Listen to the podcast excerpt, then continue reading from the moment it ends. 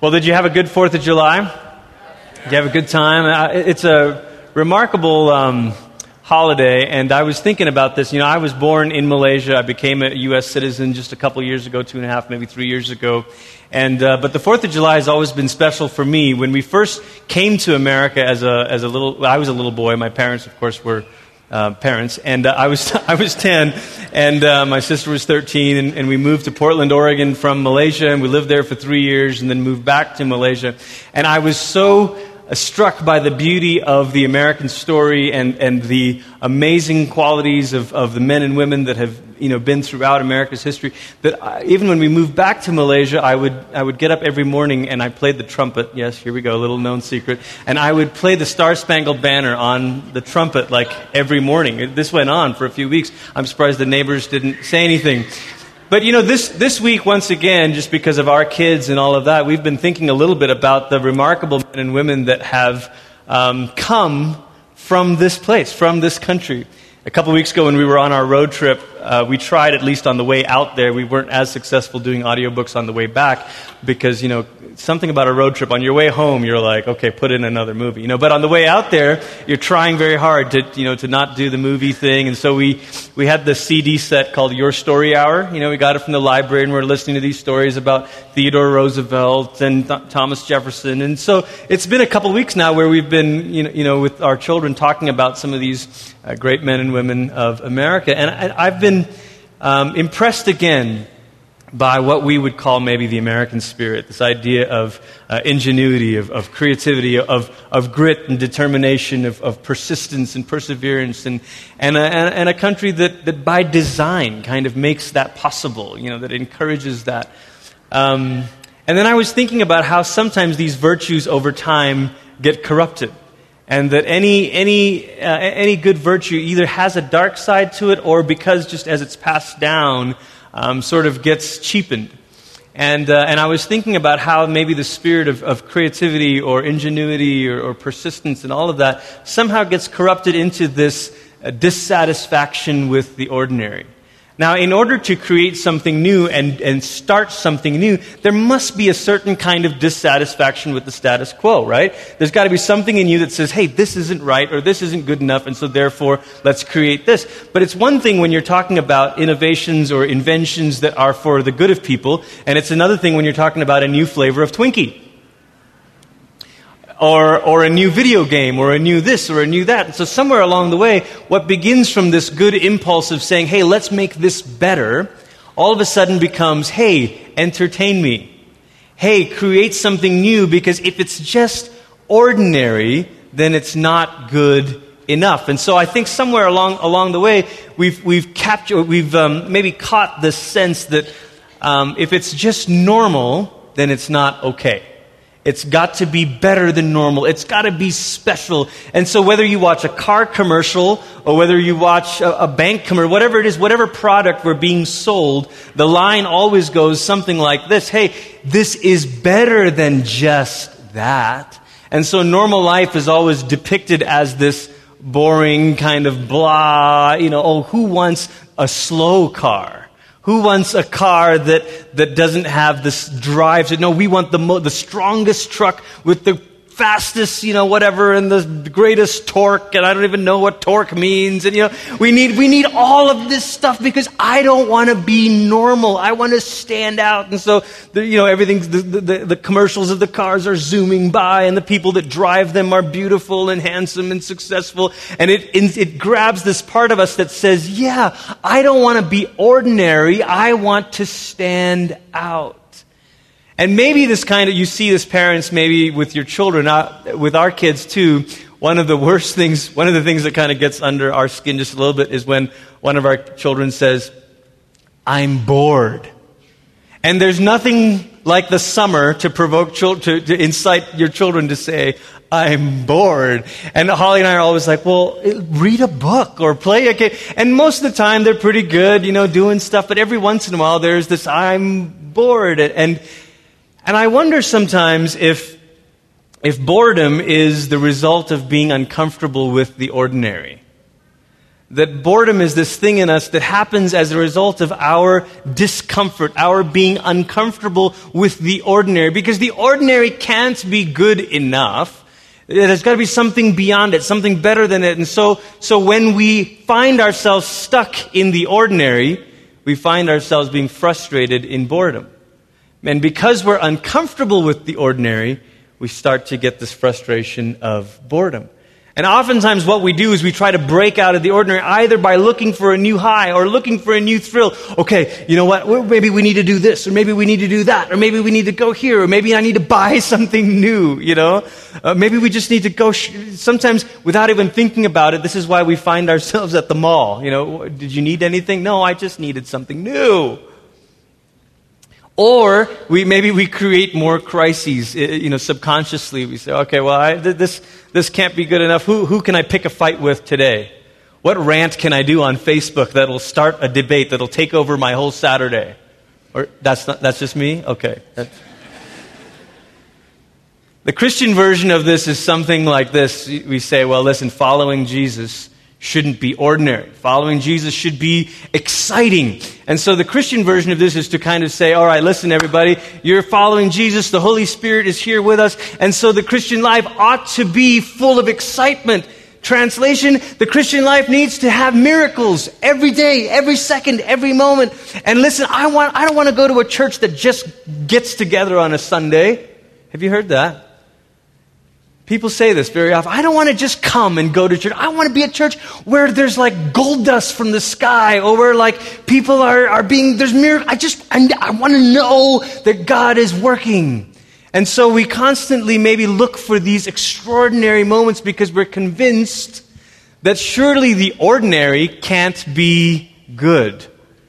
Surely the ordinary can't be where God is. And so I need to find, even if I need to manufacture it, I've got to have this experience of something extraordinary. Take me to the church that's exciting. Take me to the church that's doing some new things. Take me to the place where I go in and there's, there's like a, wow, I don't know, it's just the lights, wow.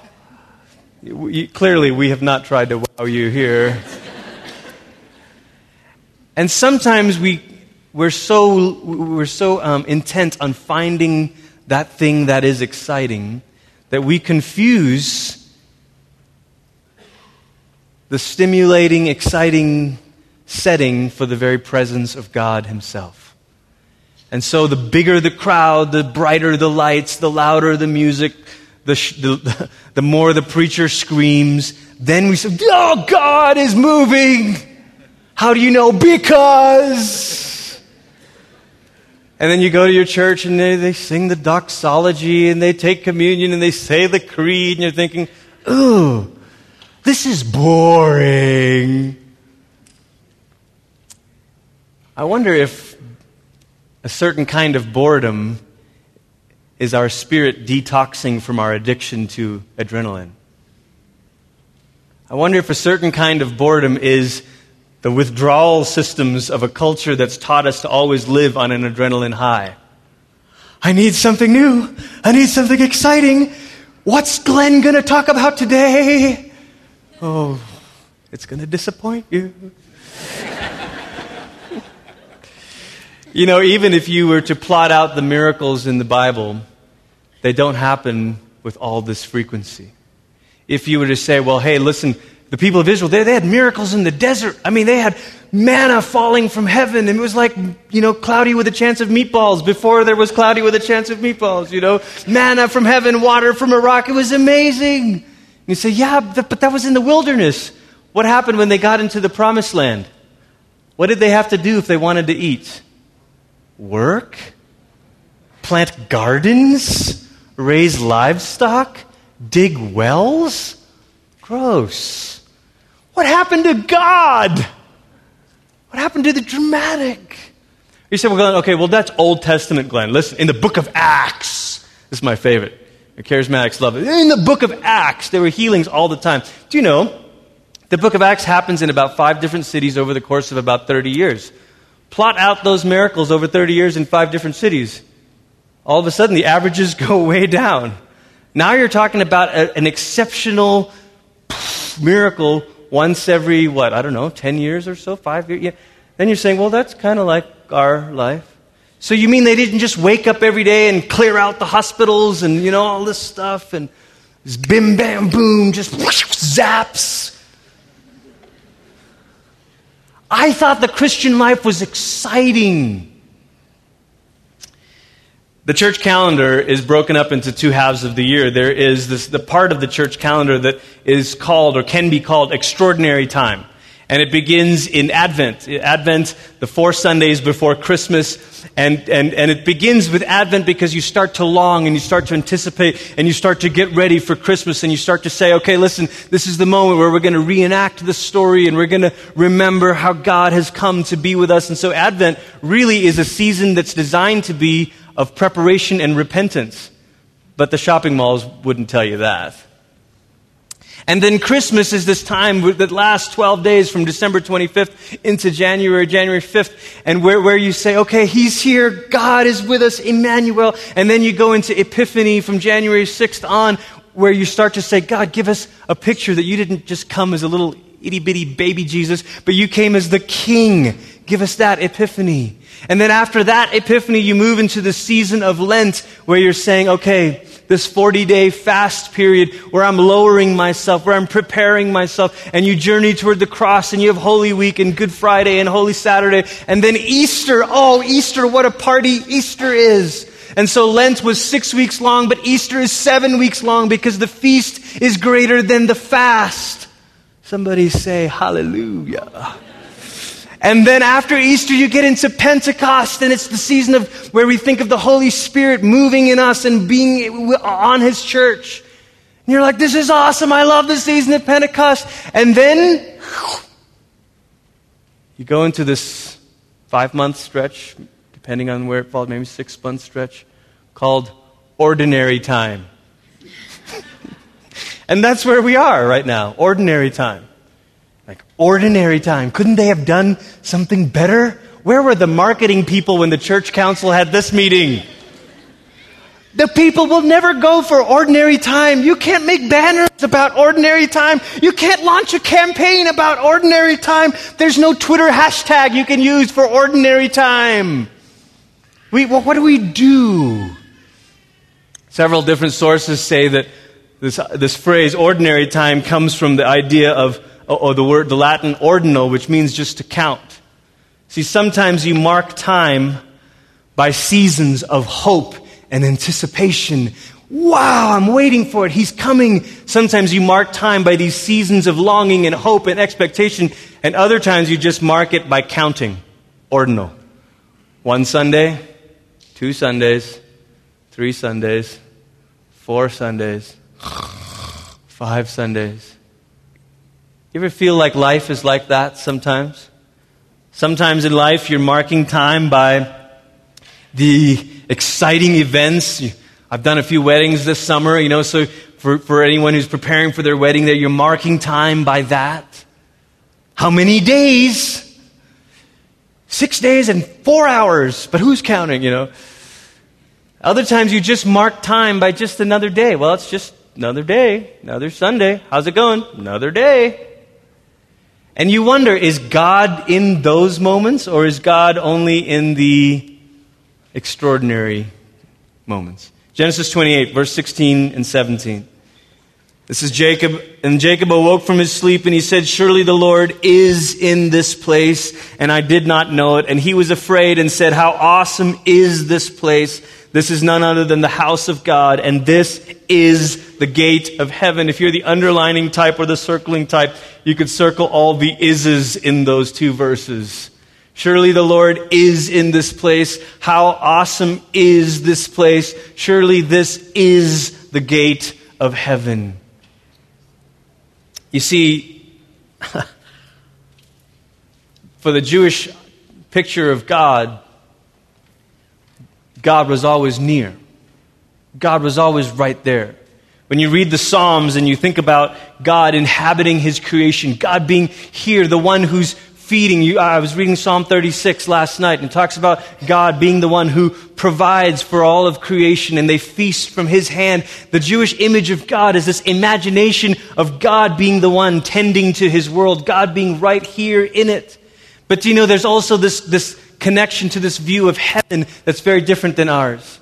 See, in the Old Testament, when you talk about heaven, the Jewish view of heaven is not as a faraway place, but an overlapping space. Let me say this again. The Jewish view of heaven is not as a faraway place, the way we think of it. Oh, I've, I've died and I'm going away to heaven, which is somewhere next to Pluto, which is no longer a planet. Now, it's not a faraway place, but, a set, but an overlapping space. That's, that was their belief about heaven. It's this God's sphere that overlaps human sphere. And not only that, but they believed there were certain hot spots of where all of a sudden it didn't just overlap, but it interlocked. And there were these hot spots where all of a sudden the Wi Fi signal was really strong. And heaven and earth were like, and so when Jacob says, This is the gate of heaven, he's saying, I found a hot spot. This is it. This is one of these portal places. This is one of those thin places, other writers have called it. Later on in Jewish theology, the temple would become the hottest of hot spots.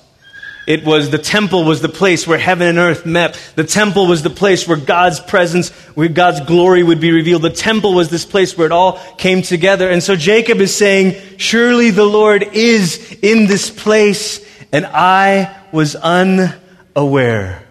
Isn't it interesting that he wakes up from his dream and he doesn't say, I think God was, was just here. See, he's not talking about visitation language. This isn't visitation language. Like, I think God came to visit from a faraway planet. But he's saying, I think God has been all around me, is all around me, and I just wasn't aware of it. Imagine the difference of that. And think about what a curious statement that is. I mean, what if I said to you, hey, church, this morning, I just want you to know that right here in the room, right now, is the Empire State Building. You'd be like, somebody call the loony police, please. Guys, I'm not joking. Right in this room is Pikes Peak. You're like, no, it's not. It's not. You're like, no, it's here. It's right here. You're like, no, it's not. I mean, how does the God, Yahweh, the God who made the heavens and the earth, Isaiah's image of God being the one who scooped up the oceans, the God who calls out the stars to march by name, the God who tells the oceans in Job, thus far and no more, the God who does all of these things. How is that big, gigantic God all of a sudden in a place and we don't know it? Isn't that maybe one of the greatest mysteries that all of us, that we can say God is there, and though we are unaware, look at this painting for a minute. This is a painting called Jacob's Dream by Giuseppe di Ribera, a Spanish painter in the 1600s. I was looking at this last night, and one of the art historians on the interwebs where I found this was talking about just the drab countryside those of you who are painters, you look, look at that art scene, there's nothing inspiring about that scene. You wouldn't see, look at that half dead tree and dark clouds and gray earth, and you wouldn't say, Stop, stop, gotta get my canvas out, gotta paint that. This isn't one of those scenes. We wouldn't drive by it and Instagram it. Speak our language now. Good. It's, it's drab countryside, which is kind of where Luz, Luz was like. And here's Jacob, and you see all of a sudden, if you look carefully, there's this little beam of light that's shining down in his face. And if you look even more closely, you can kind of make out the wispy angels and a wispy staircase. And you're like, well, that's really hard to see. Right. That's, I think, the artist's point. That it requires quite a bit of imagination to, to look beyond this and to look through this and to say, is God here? Is God here? Could you imagine what this would be like? Imagine coming home from work, talking to your friends or talking to your spouse, and hey, how was your day? It was pretty good. How was your day? Well, I think the Lord was at my cubicle today. What? I think the Lord was at my Starbucks today. I'm sorry? I think the Lord was with me in the kitchen today. I, I, don't know, I wasn't really aware of it. I mean, I didn't have this like dramatic moment. I didn't break down and start weeping. I didn't have an encounter per se, but, but I think the Lord was in this place and I just didn't know it. I mean, imagine what that would be like if every day you came home and you say, Lord, what a day. Gosh, that was hard. But Lord, you were in those places today. God, you were there when my child was crying. You were there when, and it's probably mine. Oh, no, it's not. Okay, not this time. Usually it is. So, so please, no, no, no worries there, Brian. You were there, Lord. When the stack of dishes kept getting higher, you were there when I was pulling out my hair in that conversation with a friend. You were there when I got that text. You were there when my inbox was flooded in the morning. You were there. All of a sudden, you're saying, wait a minute, wait a minute, God, surely you are in this place, and that place, and this place, and that place, though I am unaware. How's work going? Work's okay. I think the Lord is in that place, though I'm unaware of it. Imagine that. Sometimes I think part of why it's difficult to, to think about our vocation or our jobs or our work as holy is because we forget that God is in those places. And so we sort of think, well, my job is just my job, but I can't wait to get to a different place.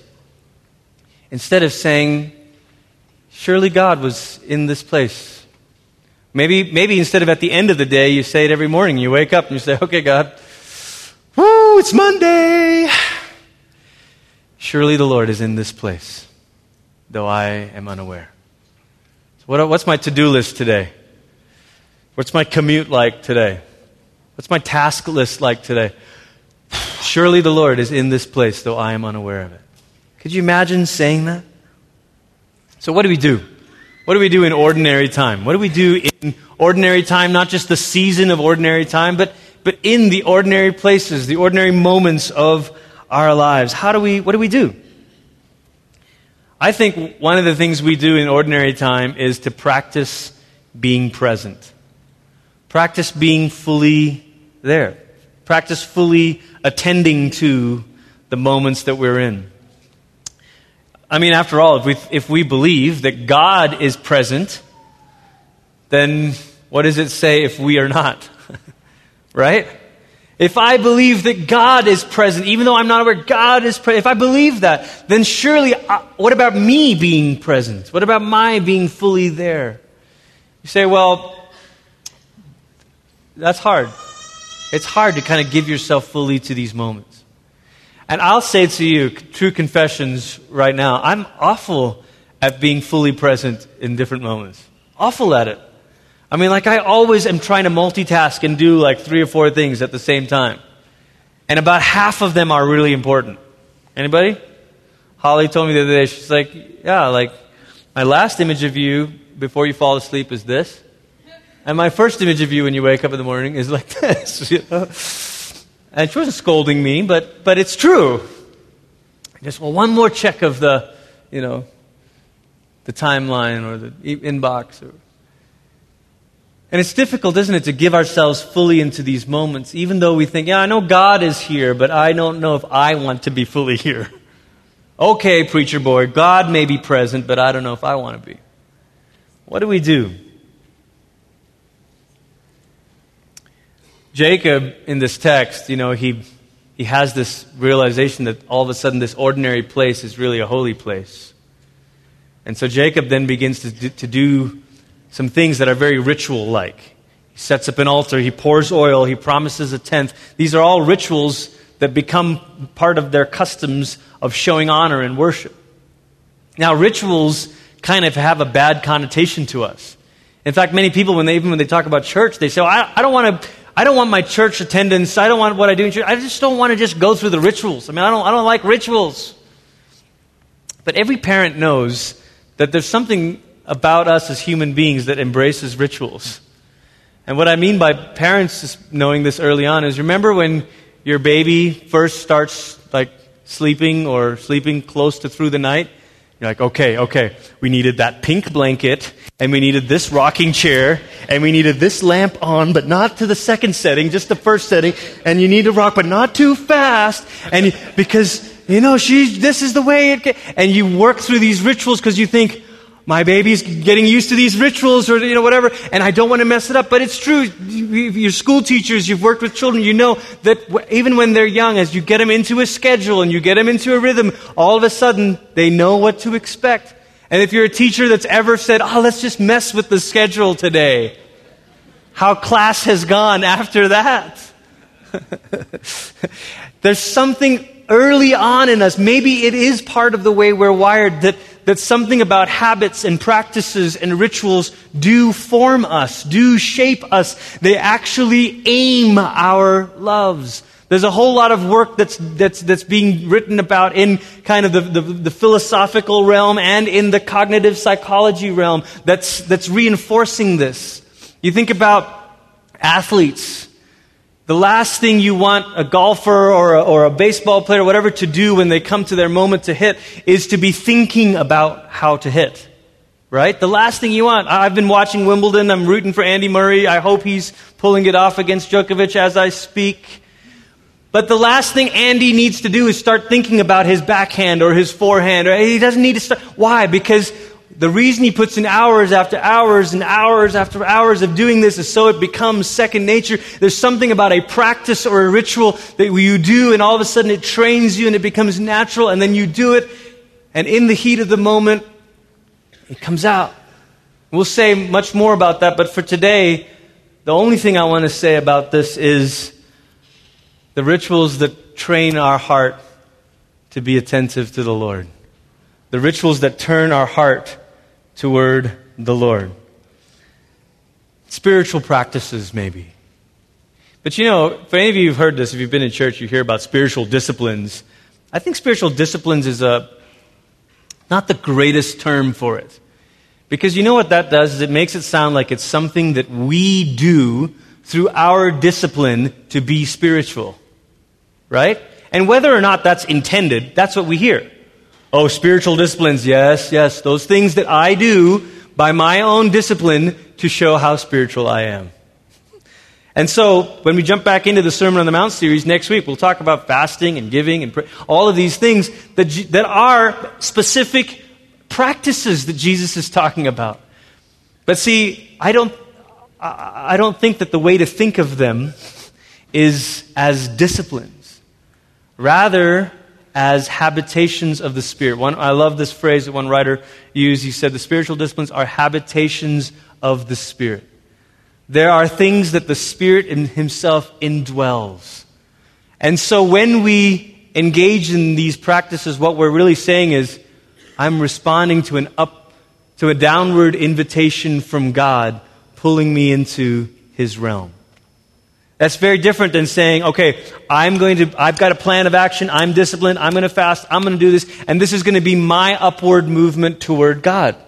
Right? Isn't that how we tend to think of spiritual disciplines? If I fast, uh, what are you doing right now? I'm on a fast. Why? Because I really want to seek God.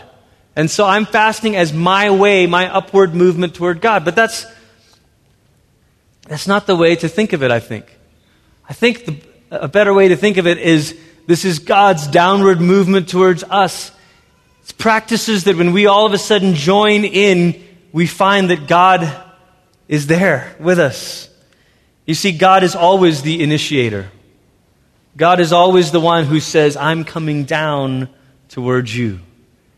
And, and when we respond to his invitations, we find all of a sudden pff, these hot spots in the middle of ordinary places. You think of for you what that looks like. Maybe for some of you, you get in your car on your way to work, you put in a CD or something, and then all of a sudden you say, Thank you, Lord. You are in this place. I've been unaware, but, but you are in this place right now. Or you stop. Maybe it's, you know, you open your Bible, you got your morning cup of coffee or tea, and you're right there, and you, and you read your psalm of the day, or you read a passage, and all of a sudden you're saying, Oh, God, you're in this place. You realize it. But I think there are Though all of those practices, the individual ones, are like the outer rim of a wheel. And I think at the hub is this communal practice that we do together as the church. See, if, if spiritual disciplines are kind of taken on their own, then they're just, again, spiritual disciplines, things that I do, solo exercises to show how gr- spiritual I am.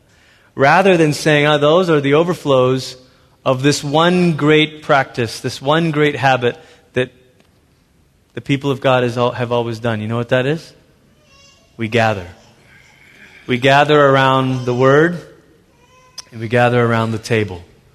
We come together and we sing.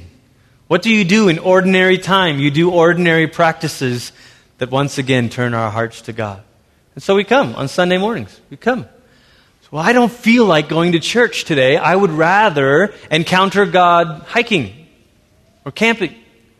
But you know what happens when you gather with the people of God is all of a sudden you come and you say, well, I, I don't really feel like this, but hey, Elliot, how you doing?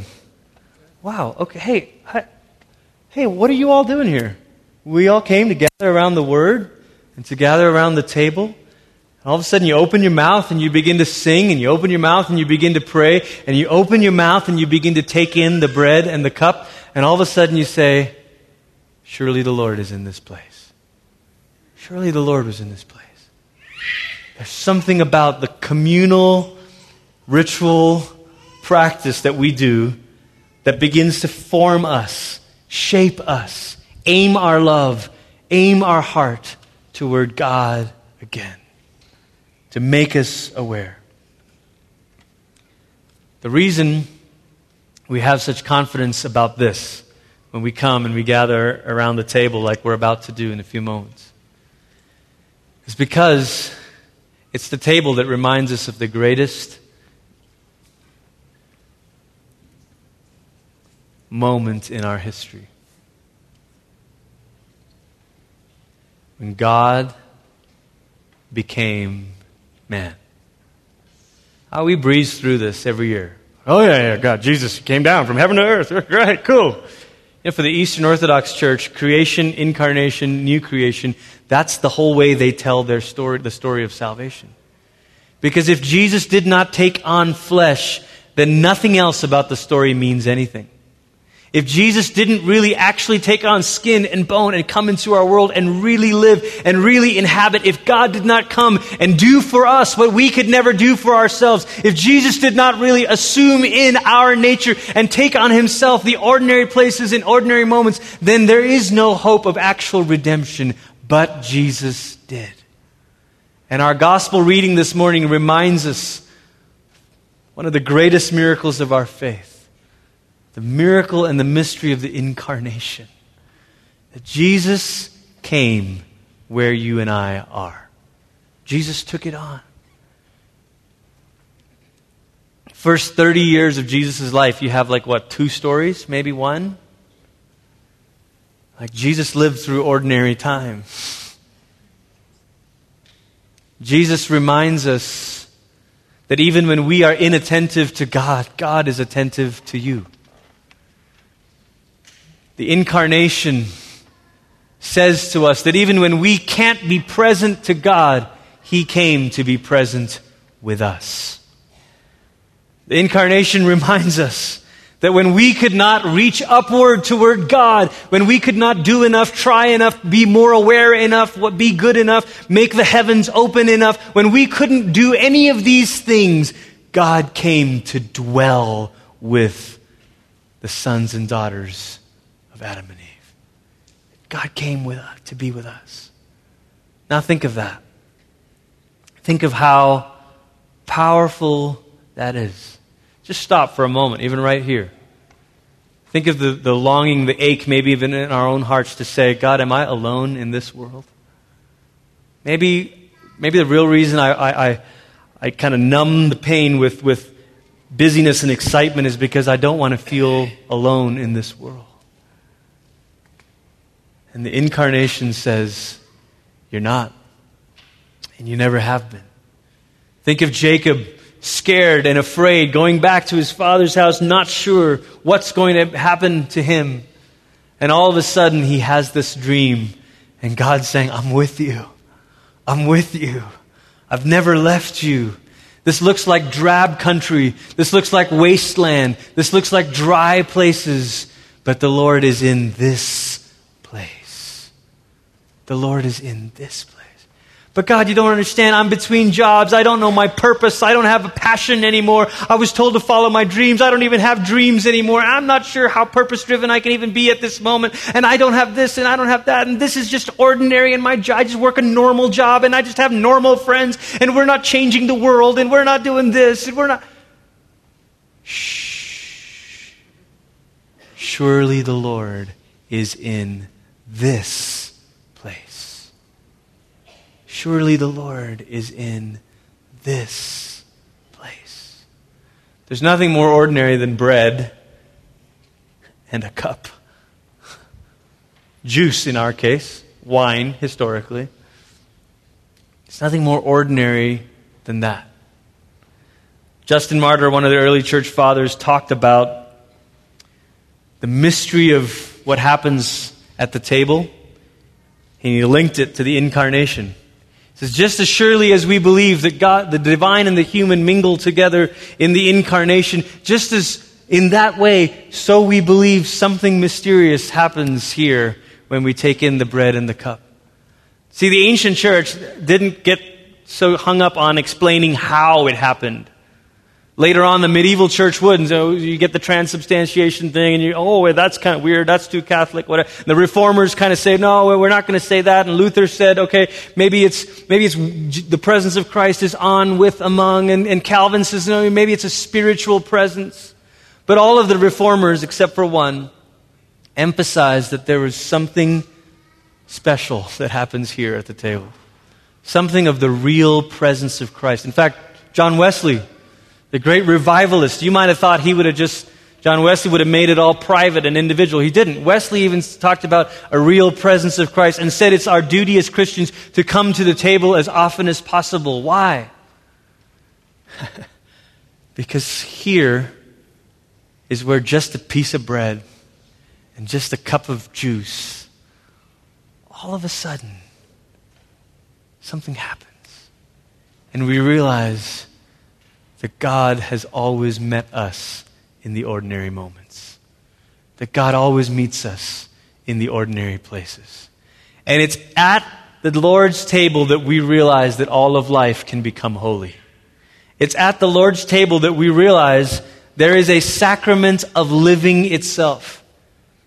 You may think this is some like weird kind of who, who, sacrament of living. You know who that phrase? That's A.W. Tozer, the pietist.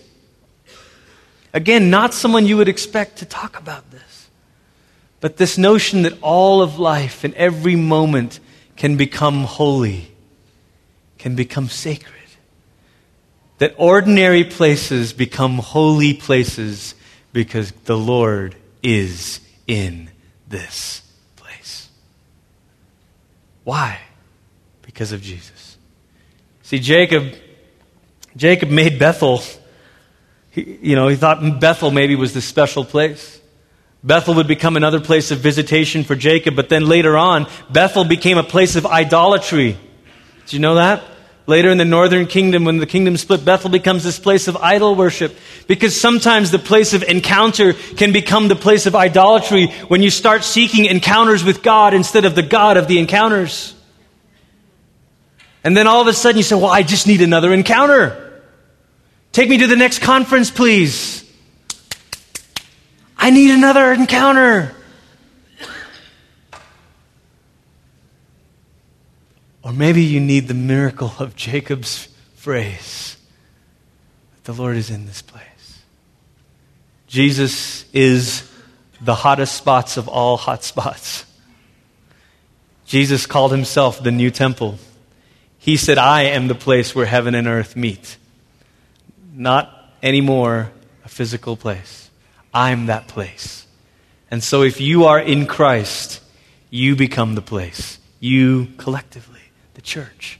So here we are, Sunday morning, gathered as the people of God. In Christ, who is the great place where heaven and earth meet. We ourselves become this temple.